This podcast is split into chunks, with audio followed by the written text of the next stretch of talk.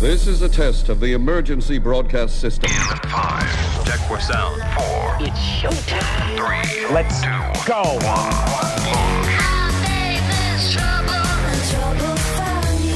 This is the Pro Audio Suite, a podcast for audio and voiceover professionals. Your hosts, Robert Marshall from Source Elements and Someone in Chicago, Darren Robbo Robertson from Voodoo Sound Sydney, from LA, George Whittam, the tech to the VO stars, and myself, Andrew Peters, voice talent and home studio guy from Melbourne. Now, thanks to Rode microphones, let's get on with the show.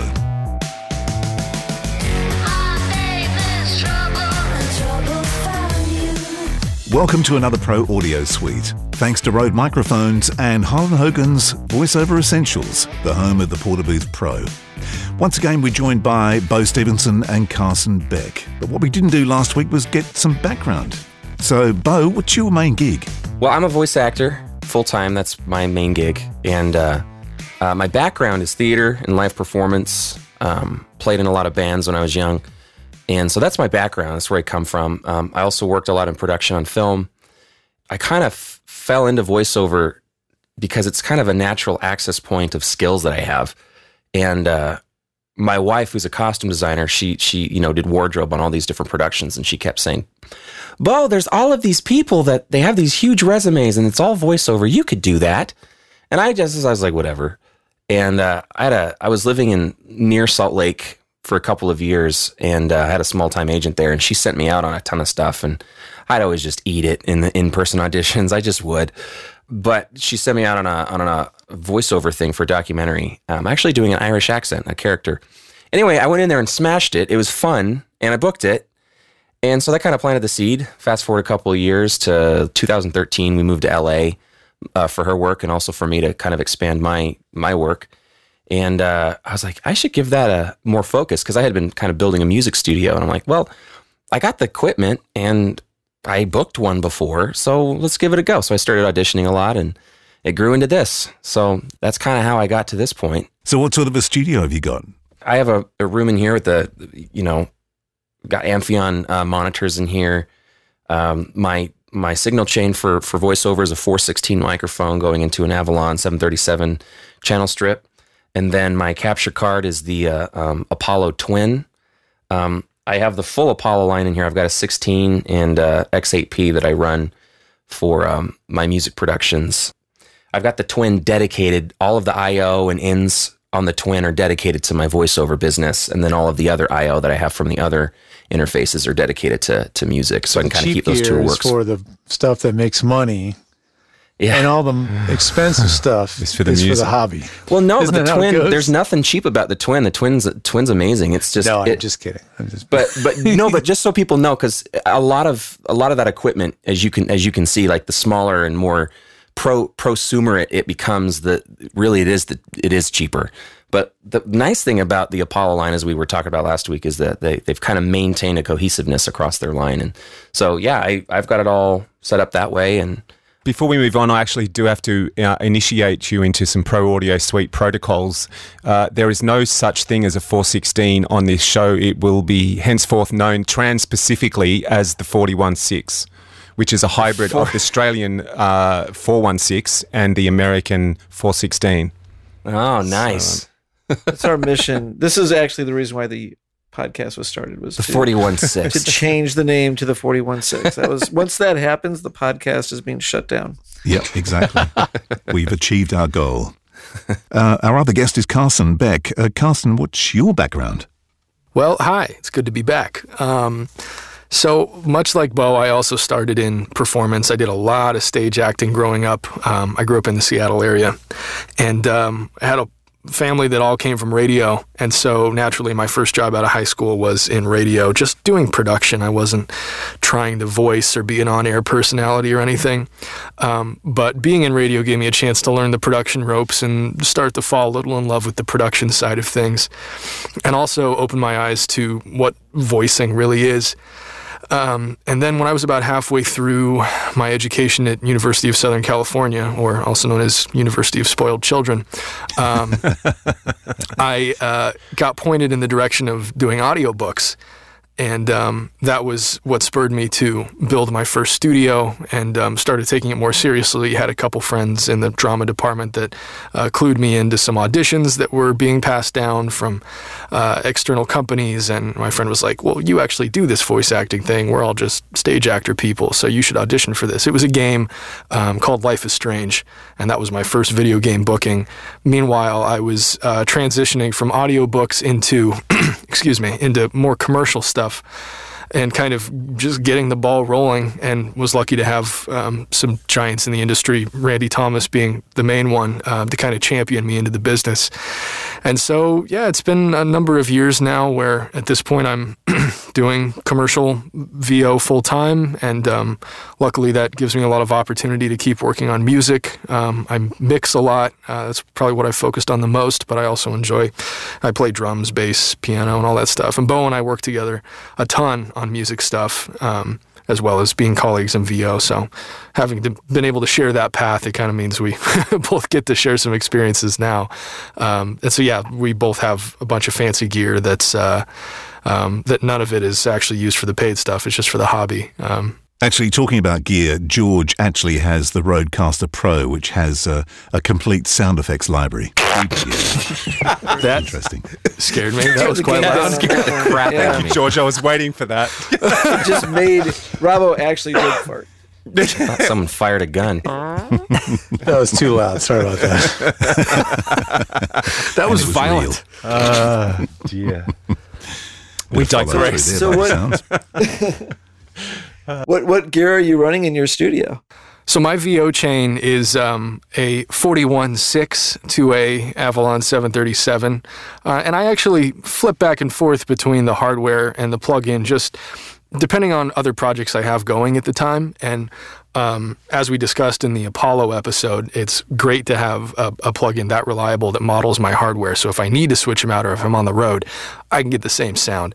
Um, and I actually use the SSL E channel for an expander, and then uh, just goes right to Pro Tools. And you know, depending on what the project is, I have a mastering chain for audition, or if it's a real session, it's nice and simple and minimalistic. But that's pretty classic rig. Do you do you typically keep the expander in line with most of your voice sessions, or is it more for uh, like I do. No, I keep it on pretty much all of the time. It's it's really gentle. Um, Yeah. You know, it's it's not doing very much at all. It's you'll certainly never hear it. Um, but in the times when it really it. counts on the I, I, I can I can hear your breath chopping. Um, well, because I, I actually bumped up my gain stage a little bit to serve through Source Connect. Um, normally, I'm not running this additional stage of limiting on here, so that might be why you're hearing more of it.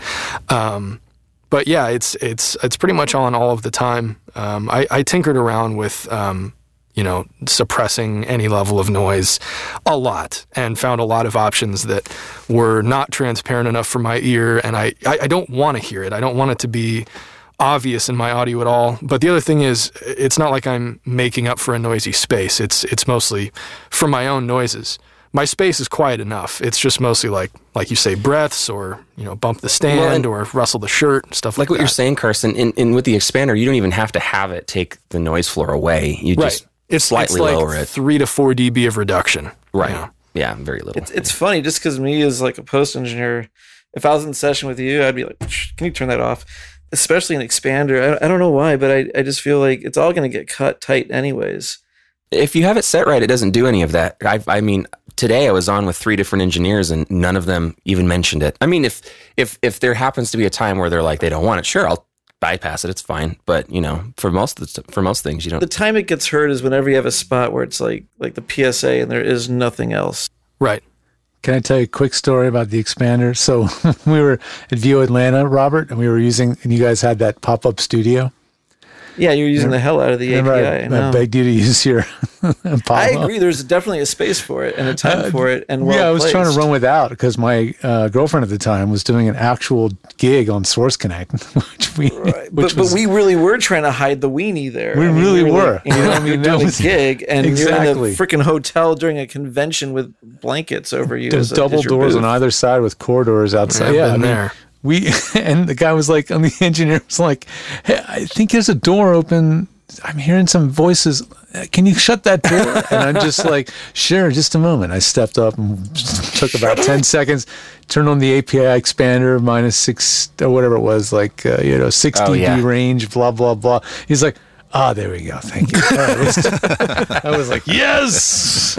Well, and like I said, because my signal was coming in low here, so I added the uh, LA2A legacy. So that's boosting and making all of this more apparent. Um, even before the COVID situation, I've done, and and Bo as well, have done like dozens of national things from home. And I, when I was first starting to get bigger campaigns, I was hesitant. I was like, "Oh, these are the big time engineers. They're going to call me out on my shit. They're going to say, turn that compressor off, turn that EQ off," and nobody has ever said a thing because if you're just subtle enough about it, they know what they can work with. And that's So- what I love about the Avalon. It's subtle. What what do you see them running at like Margarita Mix or or, or Lime or any of those places that, that you frequent when you're going in? Because a lot of studios they're running, it's like what what's the chain? It's a it's a Hardy and a 416 done in. Everything else is like cut, no expanders because you're just cutting tight. So actually, yeah, then- one of my favorite engineers to work with is at Margarita Mix, and since we've transitioned to working from home, I, I he runs through an Avalon normally when we're there, and I know what his workflow is. So I'll basically recreate exactly what he would do for me if I were in the studio, so that he's working with the same stuff. Um, but other than that, if, if I don't have a relationship with somebody, I don't know what they prefer, I'm going to give them a good starting point in terms of what represents my voice best for just fullness, uh, you know, brightness, and, you know, just that little tiny bit of pushing down the area in between. Um, and and like Beau said, if it's ever noticeable, if everybody anybody ever has a problem with it, I turn it off. But in you know four some odd years, nobody's ever mentioned it. So I mean, for the most part, those are the breaths that are chopped out anyways when you're editing. Well, and, and it Um, doesn't really take away the breaths either if you have it set right. That's the thing. You keep the breaths. You know, they're just a little bit. They kind of pop in a different way. Like they're like they're kind of like Well, yeah. If you if you set it if you set it poorly, if you set it poorly, it will do that. That that's why the SSL specifically that it's a really good one. The API I could never get it to sound as smooth. The only other one that I like as much is the the Arvox. That one's really good as well. oh It's yeah, very but well that's set not slope. in. You can't use it as an insert in console. No, you console, can't. unfortunately. before before I used all of this console stuff, that's the one I would always use. But um, in in the legacy one, sounds great. It takes up less DSP, but the expander works exactly the same. So yep. I remember the drummers always being re- like really nice as Gates.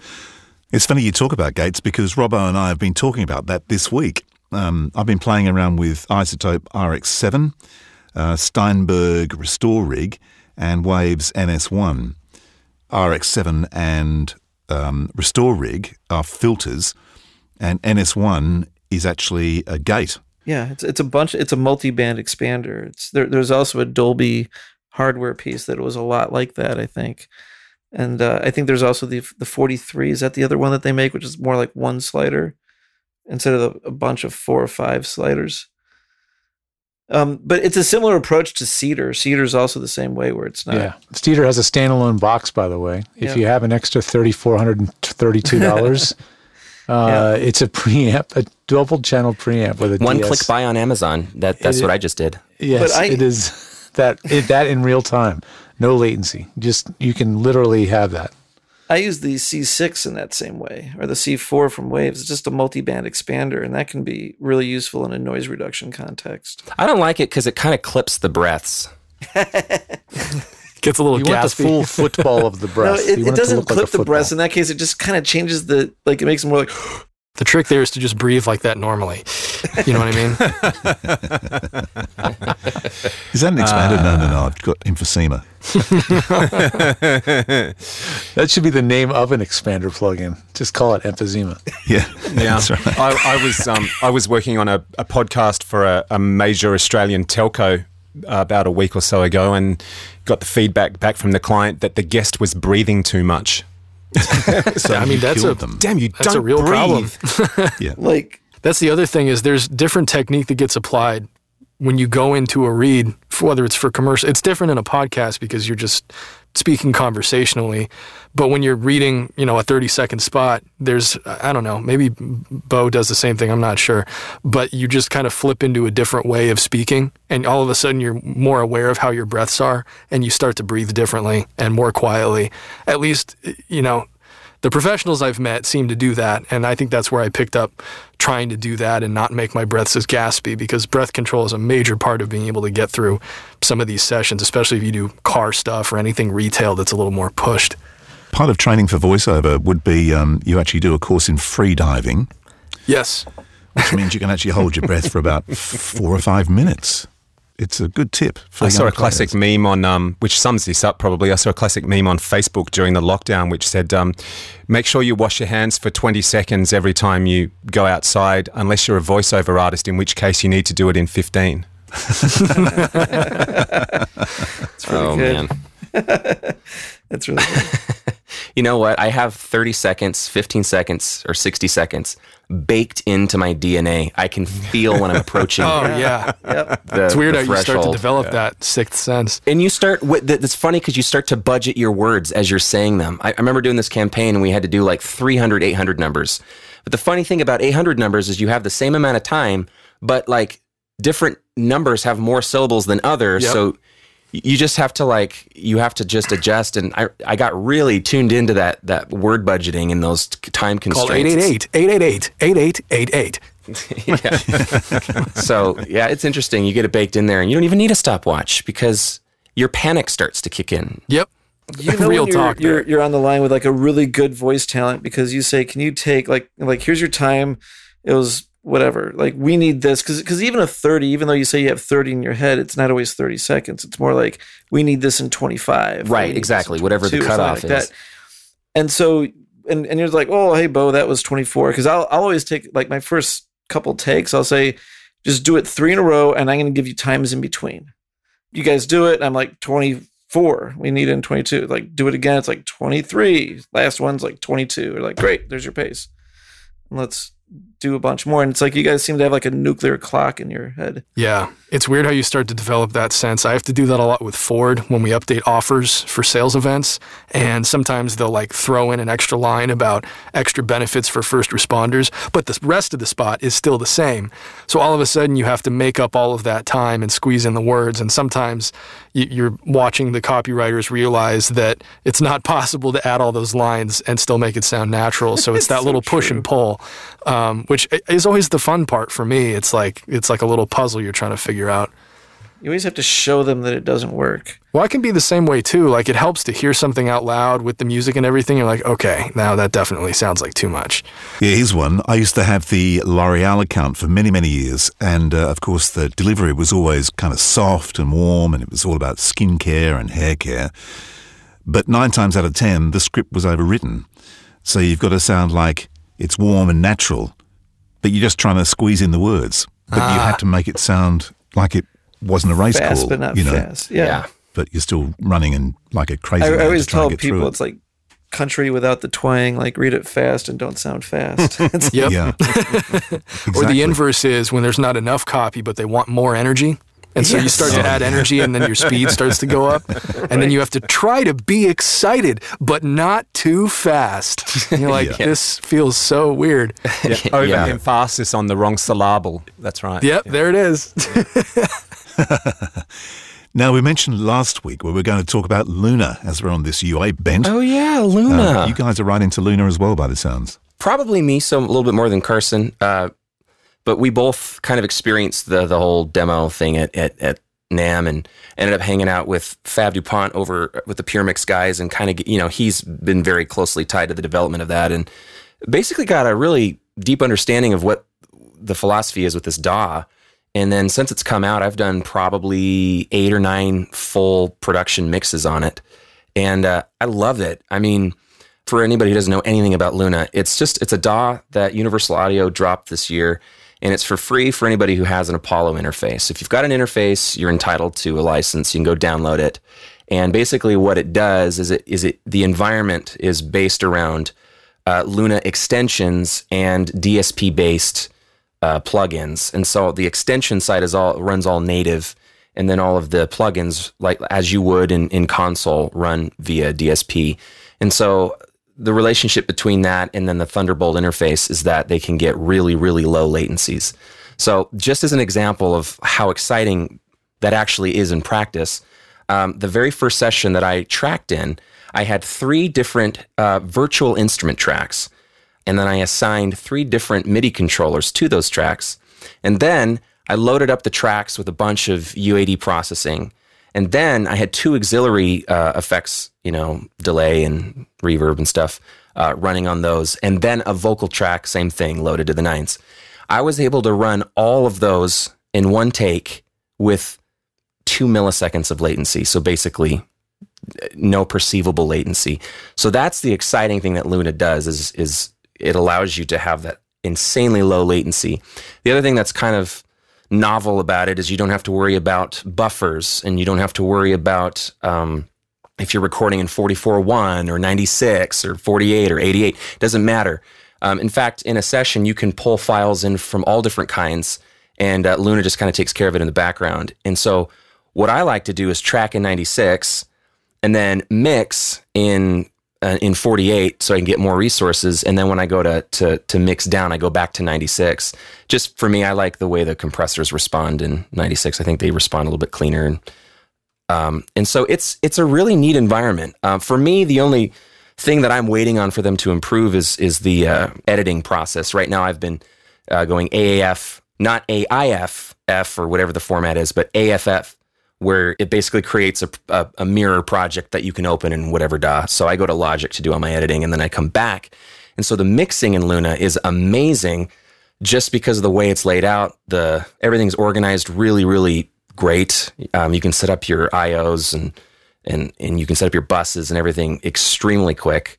And they also have uh, uh, Neve summing built in, which is awesome. You can you can adjust your headroom and for an added charge. impedance. Yeah, that the, that is not free. the The summing does cost, um, and uh, and then they've also got um, their tape emulations built into each channel as well.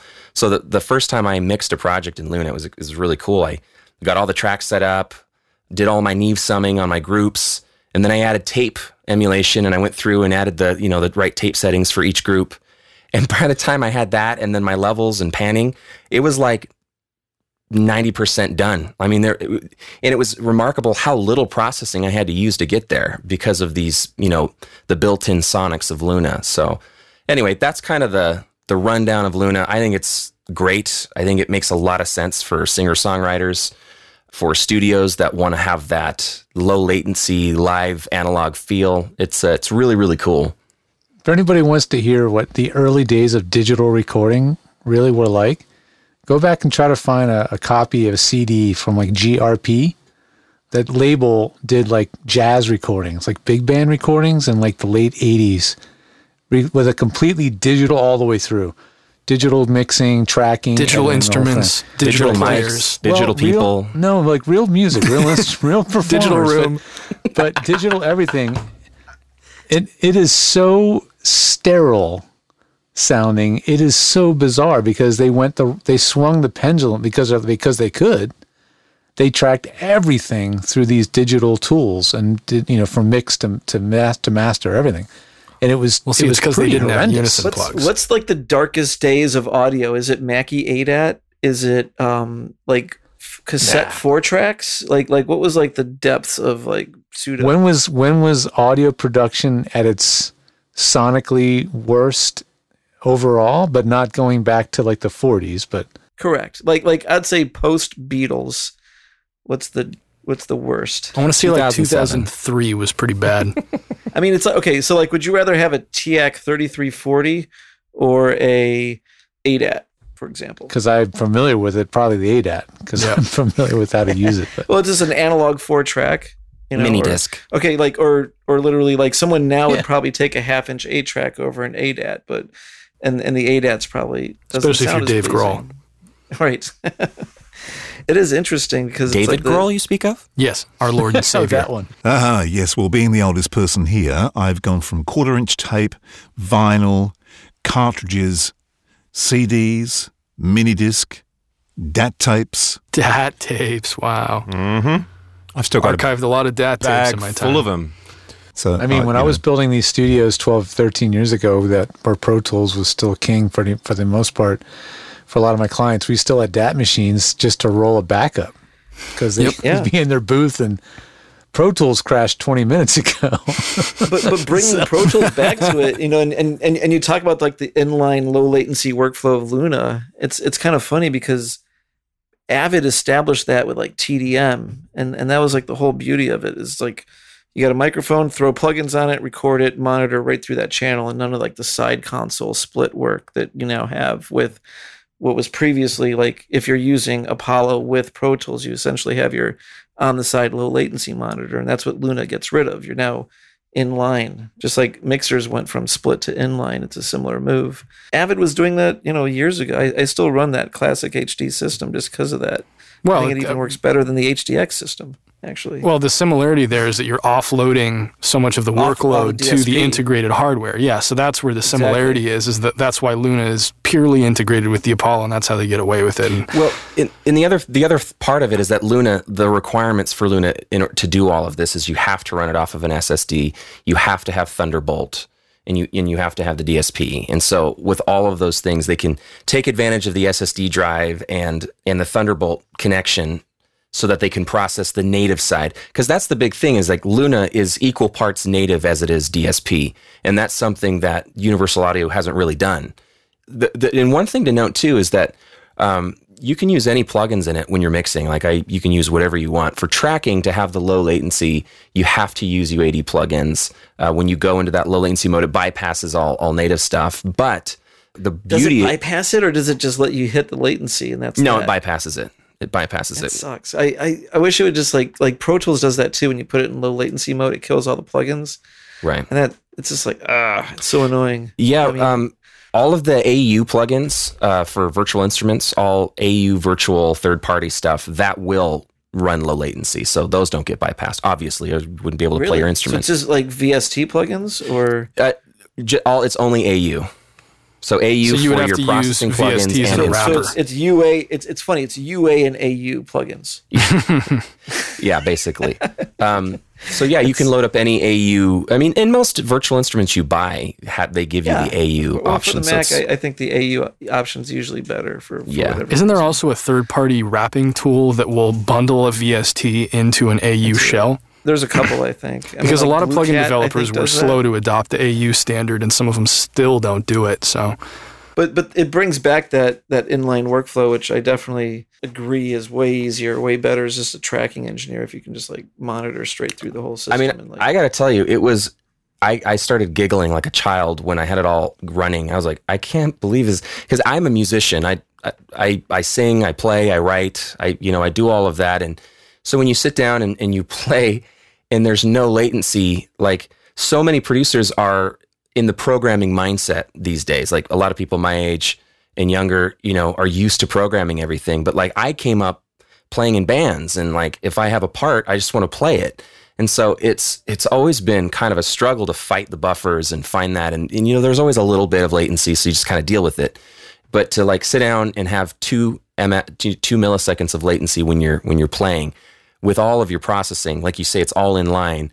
Um, it's really exciting and it really kind of just you just worry about But creating. you lose So out on the cool environment. creativity when you're worrying about the technical stuff. I mean, Oh, that's yeah. driven me away from plenty of ass. projects where I just spend all my time trying to get the sound I want and try to get it to work in the way that I want it to work.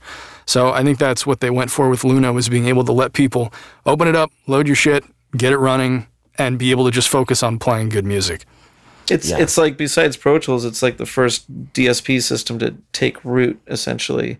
In in a sense, it's like Yeah.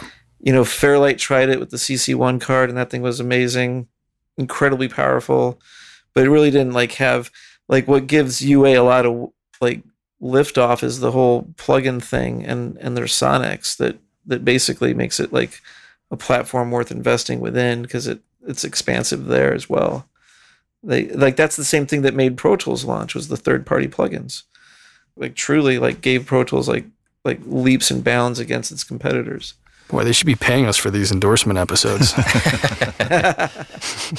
but jokes aside, I mean, there's so much good stuff to say about the platform. It just comes down to assessing the feature set and the price point and seeing if it makes sense for you. Um, you know, I think Beau and I were lucky to stumble upon the UA system because it fulfills every need of what we do on a day to day basis, whether it's mixing, tracking, doing VO and being able to switch interchangeably between, you know, because I can't tell you how many times I'm working on a mix and an ASAP thing comes in and being able to just switch over and have my workflow Do for VO ready to yourself go. doing VO in Luna?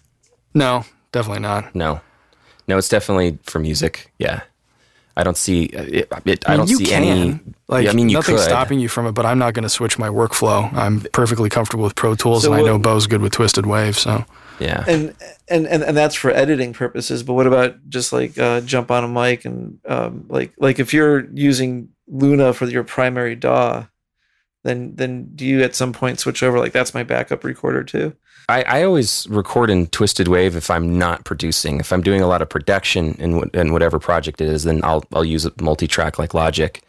Um, the, the the thing with Luna is it's so right now it uses all of your resources. Like your CPU is like at eighty percent, and you're you know you're using your DSP and and it's doing that to maintain this low latency environment at all times. Like it's it's going in there and, and all of that crap that you have to put up with manually with the buffers, it's doing itself and uh, and so it just it just seems more than you would need. They're not advertising it as a DAW; they're just recording it as they're they're uh, they're basically introducing it as a just kind of a work environment, a recording environment, a mixing environment because it's got the essentials to do that, but it's not a full featured DAW yet. It's going to be a while till it is. There's a lot of things in there missing, like you can't even export an MP3 at the moment. You know, so so you see it going as a daw but right now it's more of Sure. a container it'll get there. Well it's they they lifted a guy from avid That wouldn't surprise me at all. I mean, the, the, the rate at the rate that they're listening to the community and really taking the feedback seriously and releasing updates, like I can see them getting there sooner rather than later. Um, but for now, for now, I just don't think it makes sense for VO to do that. are do they that. doing windows or are they only doing mac just Mac right now, yeah. I think Windows will probably come much much later when they find a stable way to to do it. The drivers. And I have my heart pretty set on Pro Tools right now. If if I ever need a backup record, like Pro Tools license isn't working, whatever, I'll use Adobe Audition.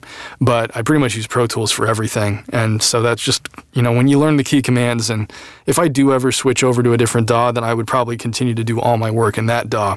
Because I I'm not a big fan of having to switch environments. For VO, it's simple enough to get one track going and get it done. Um, and sometimes with my VO stuff, if I record in, I may end up turning that VO into more of a production, maybe just as an exercise for myself. I, I did this more a few years ago, where I would just record in an audition, and after the audition expired, I would then be able to expand that recording into a, you know, I would practice the mix for it, you know, if I were actually producing the spot when I was trying to get going. Um, and to have an environment where I can just switch into multi track like that was helpful for me. So really anything that would solve that for somebody would would do the trick. But I'm I'm fully Pro Tools now and I know Beau's logic when it comes to producing stuff. I've I've been Pro Tools since before I was born. I think. like I just didn't know it. But I was I was in an interview the other day, and I actually had to go back to um to figure out when I started on Pro Tools. It was 1997. Wow. I don't even know what version that would have been. pretty much like that's about Pro Tools three or Pro Tools four. Would have been something like that. Yeah. It was three or four, I believe, because I like my first introduction with Pro Tools was 2.01, which I don't think there ever was a Pro Tools one. It was Pro Deck and Pro Edit before that. But that was like in college. And when I got out of college, the first thing was three. And that was the beginning of TDM, Yes. which was like the whole revolutionary DSP thing. I was selling those systems actually. And yeah, I was like, to, to me, it was night and day. Like everything else was a complete joke. It was like that or analog, but there was no other way to like reasonably work with computers for multi-track. Well, my first job was in radio, and I used to record on a tube or valve reel to reel uh, using a U47. Nice. I- I'm surprised you weren't cutting wax platters or something, AP, at your age. Wax Cylinders. tubes. Wax cylinders, yeah. Actually, funny enough, did you guys know this? So I, I forget who it is, but before like Edison and recording on a record or anything in the early or mid 1800s, someone um, messing with film, I I think it was film, comes up with a device that basically draws the picture of sound essentially. And it was only until 2005 or six or something where they threw it into a computer and ran that as a waveform to hear the earliest recorded sound ever. It was just never played back until 2005 or six or whatever. So it's kind of almost the first microphone. And he probably wondered, what the hell is this? And then forgot all about it. Like, what is it for? You know what I mean? Like, what would I use a? When would I ever need a microphone? You know, it's it's one of those questions. It's like, what do you do with a toothbrush? It's the same confounding problem. soap. I mean, there's lots of things like this. Well, there was there was crazy ideas. I think there was this guy. Did I think he tried to make this instrument called the teleharmonium, and he wanted to basically be in the middle of New York playing piano and just like piping it to everybody. And in the early days, the way they did this was just like with a crap load of voltage.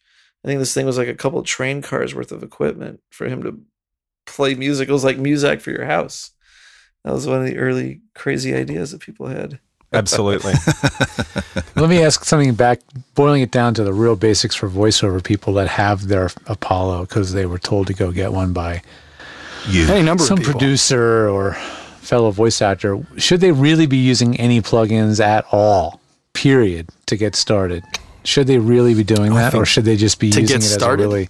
Yeah. No, I think I truly, I truly believe in just like yeah. Mike straight out. Please. That's all I want. Please, Please, as an audio please, engineer of 30 years experience, please don't fuck with your voiceovers if you don't know what you're doing. Just record them and Yeah, send ju- it to well, me. just I'll- start like, you know, you wouldn't start building houses by like constructing architectural, you know, genius things. You want to start with a foundation because if you build the rest of the house on top of that, it's going to crumble. And the audio engineers, like Robbo, are going to get mad at you.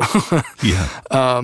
you know, from a starting point, just get a nice clean sound. The Apollo pre's are clean. I, I mean, any of these, you know, mid-tier interfaces that we've been talking about, the Babyface, the Apogee stuff, like The Focusrite stuff. the Focusrite yeah i mean get your room together get a good mic you know as as uh, dan says all the time it's more about the read. Start there. If you get there and you're serving a market you know if your clients are putting you in a position where you're needing to serve um, you know f- for instance Beau and i that are serving you know national brands where it's like we like to deliver stuff that's finished. And sounds like a go to air it, it makes our clients feel good. Um, and we've put the work in to understand how that stuff works. Guys like you find people have put in the work to understand how that stuff works and how it can add value. But until you know how it works you're not adding value you're detracting you're subtracting value from your business so start with a clean recording and let that represent you in the best way possible. And you have opportunity to grow from there, but you're only going to hurt yourself if you start out slapping compressors on and limiters and dialing in a gate without knowing it because then you'll end up clipping the breaths and then Robert's mad at you. And who wants that? Yeah, the, the only the only thing I would say is if you're going to get the Apollo and you do want to jump in w- guns blazing with a with a great sound, just talk to an engineer and have them Yeah. pipe that. The other day, I I I, uh, I did a virtual session where I took control of their computer. They were on Source Connect, so I could hear them, and I just went into their console and I adjusted it till it sounded nice and clean um, with the preamp in in in compressor that they had in line and they saved that setting and that's the one they're going to use you know like you can do that and then as you go along you can kind of take on more of that technical side. I, I really think that the future of voiceover you need to be responsible for the technical side. You need to know it. Sure. you don't have to know it all now but and the You other, other there. thing is like engineers have to know how to engineer for everybody but you don't have to know how to engineer for everybody just you. So just learn the tools that you need and and kind of slowly expand from there. And, and reach out to people that know this stuff and can help you you know? See, You I would- to I mean, uh, yeah, I, I was just going to say I would kind of lean the other way. I think you're right. I think you. I think as a voiceover artist, especially with a home studio, needs to understand what compression does, how it works, what noise reduction I should maybe be using, and how that works. But as an audio engineer, I would rather have just a clean, well recorded take with no compression, no nothing, unless I ask you for something different. Because if you start compressing, especially with radio, and I want to compress more and all that, it, it just opens up a big can of worms. I would rather just have a clean take that's well recorded and go from there. I mean, to be honest, like once things got to 24 bit and they were really sounding really good, I pretty much stopped processing in and stopped worrying about like tracking with compressors and everything else. And I just like mic pre to Pro Tools and do everything else in the box. And then you have complete open possibilities. And the bit depth of 24 bit is enough that you're really not losing any resolution at that point, especially back then with the resolution of the analog side. But it was all so clean so that you just leave leave yourselves all the options or you leave that engineer downstream from you all the options to put all that in there when with the one exception of i agree like the preamp gets it in great and and, and you're not fighting something that starts you out sounding thin and, and worthless but after the preamp i don't know that there's ne- a necessity to print anything No. Well, I think this illustrates an important point, which is that you're not going to go wrong. There's a bunch of different schools of thought here. And I, I don't think any of them are necessarily wrong in that if you are seeking out the proper resources and educating yourself on what the processing could actually do for your voice, it can only help, especially if you're consulting with somebody um, who knows what they're doing and you're not screwing with that and you trust the decisions that are made. However, you're also never going to go wrong if you just get a clean, nice recording and give your engineer something to work with. Because as we talked about earlier, I, I record in with the compressor engaged on the Avalon and the EQ if it's commercial and promo. Otherwise, I turn it off. Um, and you know, you, there's plenty of room to process on top of that. What you end up with is serial compression on the voice because you know multiple stages of compression are being done anyway. If I'm taking care of the first step of that chain in a very calculated move for something that's beneficial to my voice, uh, who's ever going to say no to that? And if they're really picky about it, it's a weird project and they need it done a specific way, then you take it off. I, I would I would think that the bigger reason is just so that you can read into the compressor and like kind of feel it a little bit and and kind of like singers like that a lot. Well, like I'll, gonna tr- say- I'll track with the compressor in Pro Tools so that they're hitting it and they're working, but I'm not printing it. I'm just I actually them, set up a system for a, a very well, you know, one of the big ones uh, in promo, so that he's monitoring through his Vox box, but not tracking through the Vox box, because he's so in love of himself and his headphones through that three to one compressor. But the studios were like, oh, okay, can you, can you turn that off? So, so I like a musician tracking through, uh, you know, a singer tracking through, you know, listening, monitoring through reverb. It's comfort compression. Yeah, and I'm using, I'm setting up comfort compression for some people now, realizing that that's a thing they just, you know, wrong or right. You can judge them all they want as they live in their nice large home very comfortably. Um, but they have a technique that works for them, and that's what they're used to. Sure. And, and so AP. I'm, I'm trying. My job is to to enable the actor to use the tools that at their disposal to eke out that performance that's going to hopefully land them that promo gig away from their friend who already has that promo gig next week. Yeah. Here's, here's, Um, and that happens all day, every day. Yeah. I get files saying, yeah, I shouldn't have this, but here's this guy reading this thing. Can I sound like that? You know, just like I'm doing that all damn day. It's such a weird thing. But I, I the other thing I do is I'll like a client today. She was brand. She was very green. I was like, send me an audio file, and I'm not kidding. She had a, a Neumann TLM 103 and an uh, Apollo, and I said, send me an audio file, and she said, well, I don't have any yet. And I'm like, what do you mean? She's like, I, I, I haven't recorded anything yet. And I'm like, oh, okay. we're really starting from scratch.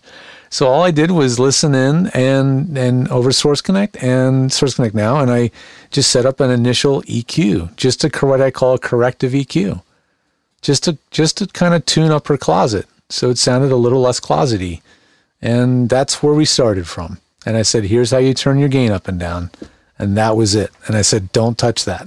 that's it. See, I'll, I'll go You with know? that. But here's the, here's a question for AP that occurs to me listening to you guys talk. I know AP, you don't record with any compression when you're doing stuff from home. But does that mean you've got to rely more on your mic technique? Is that something that we're saying is getting lost here? That we that if we're running some compression over, that we're losing that skill of mic technique? Well, actually, I do use a bit of compression for a couple of clients, but majority of the time, no, it's just straight in microphone preamp.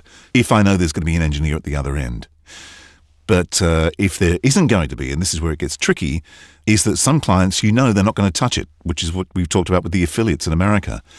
And in that case, if I send out stuff that's not processed at all, that's what's going to go to air, basically. with promos for a long time they were moving so fast that there was barely any time to mix and so the promo guys were putting eq and compression on their voice and literally some of those promos were recorded straight onto another track of a beta tape So they would connect on ISDN and they would roll it. And I, I think after that, they would slip it later. And they were just mixing like really fast, getting these promos done. And I think that's a lot where that process, you know, it's, or industrials that they get mixed out of the Avid and you know it's never even going to see like an audio person. Like, so those, those times make sense to print stuff through. But sometimes like, affiliate. yeah, To but leave TV affiliate stuff definitely is sure. unfortunately uh, landing into that category. But like having stuff printed, I mean, because literally, like the other problem is like then when you go to another setup or you're in a different studio, so if you don't have all that processing on it, two very dissimilar mics can sound more similar than trying to chase the mic and the processing that was done in one place and not in another place. And so if you're cutting in, and some of these ad campaigns are cutting in people that like we recorded you three years ago, and like, man, we got the wrong numbers and we can't get him back and we got to change the price. And your assistant's looking through three years of stuff. And so when it cuts easier because it's just more straight to tape, it kind of makes people's jobs easier sometimes by doing less. Yeah, yeah, I agree. Uh, yeah, I mean, I, I I hear what you're all saying, because I've been in the in the engineering seat before, and have gotten stuff from people that's that's hardly passable. What I what I'm saying is is like the future of voiceover.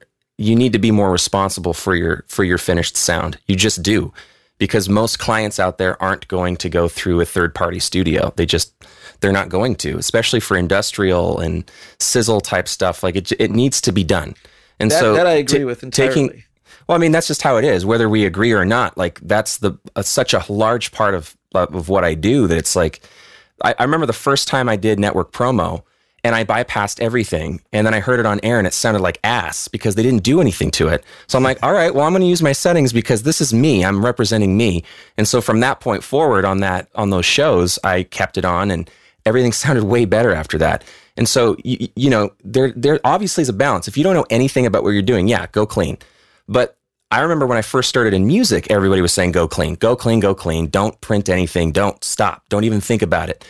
And it wasn't until five, six years later when I realized, oh, you know what? Actually, going through processing is a good thing because it forces you to commit. And then when you commit, you can learn from the mistakes that you've made and course correct. And I think as a voice actor, if you're not comfortable doing it, definitely don't do it.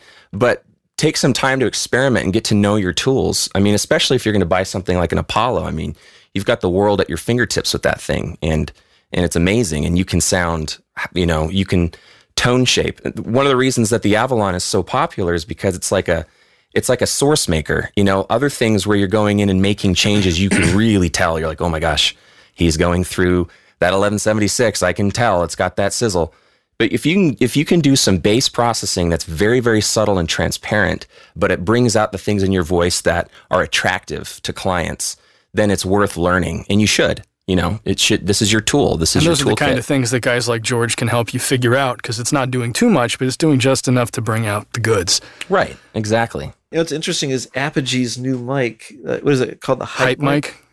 Yeah, one of the things about it is it's got a compressor built into it, Oh, like yeah. an analog compressor, I think.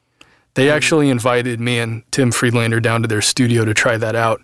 I'm intrigued by it, but I wasn't overly impressed at how the compressor sounded. So Is it pretty heavy-handed, or how's it? it's sound? It was pretty heavy-handed to me. Granted, it was a, a new monitoring environment. You know, I had headphones on and different headphones I didn't know. Blah blah blah. It sounded very sharp to me, like it, the aggression of like a FET compressor, which is almost never the sound that I like for voiceover. Um, the application I would imagine that would be useful for is you're on a trip and have no other options and just need this small thing to pull out of your bag and you just want to tame some peaks. I don't think it will disservice you at that point, but I, I wouldn't use it for anything beyond that. MXL did this 10 years ago. It's called the Studio 24. and It was a USB mic with a 24 bit converter. Not a very clean mic, mm-hmm. pretty noisy. But it had a control panel that let you set the DSP inside the mic. Yeah. Oh, it's And it was DSP. really early days and it wasn't really great, but it was a window into the future. And it was really, I was really excited about it, but it just didn't sound all that great. It was kind of noisy. Well, in a whole so- other league, did you see the new Chandler mic that has like tube tape, That like thing's all sorts of. EQ settings on it? That is like the real deal. They put a TG console inside the mic and you can make all that these thing changes. Oh, is so popular in Nashville right now. There's so many Nashville oh, producers yeah. I'm seeing using it. They freaking love that thing. Crazy. I haven't seen it yet, but I'll check it out. Yeah, out. it's awesome. And it's not a cheap mic either. I think it's like a four or five thousand dollar mic. You're making Robbo and Robert like just really, really upset. Leave it alone. Don't touch it. Don't touch that dial. Isn't that the saying? Yeah. It's funny talking about um, the compressor. I always run everything through the compressor anyway, whether it's switched on or not. And I do know the LA610 does have a proper bypass, but I don't know about the 2254, the Neve.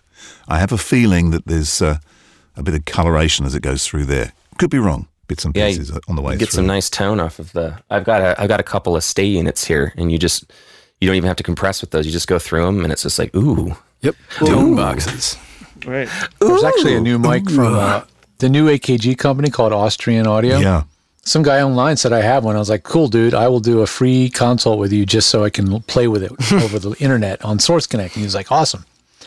So we're going to be doing that soon. But that mic can, is like the sweet spot between, I think, the the L22 and just a conventional mic where you use a Bluetooth uh, remote app on your phone to program its internals down to the pickup pattern.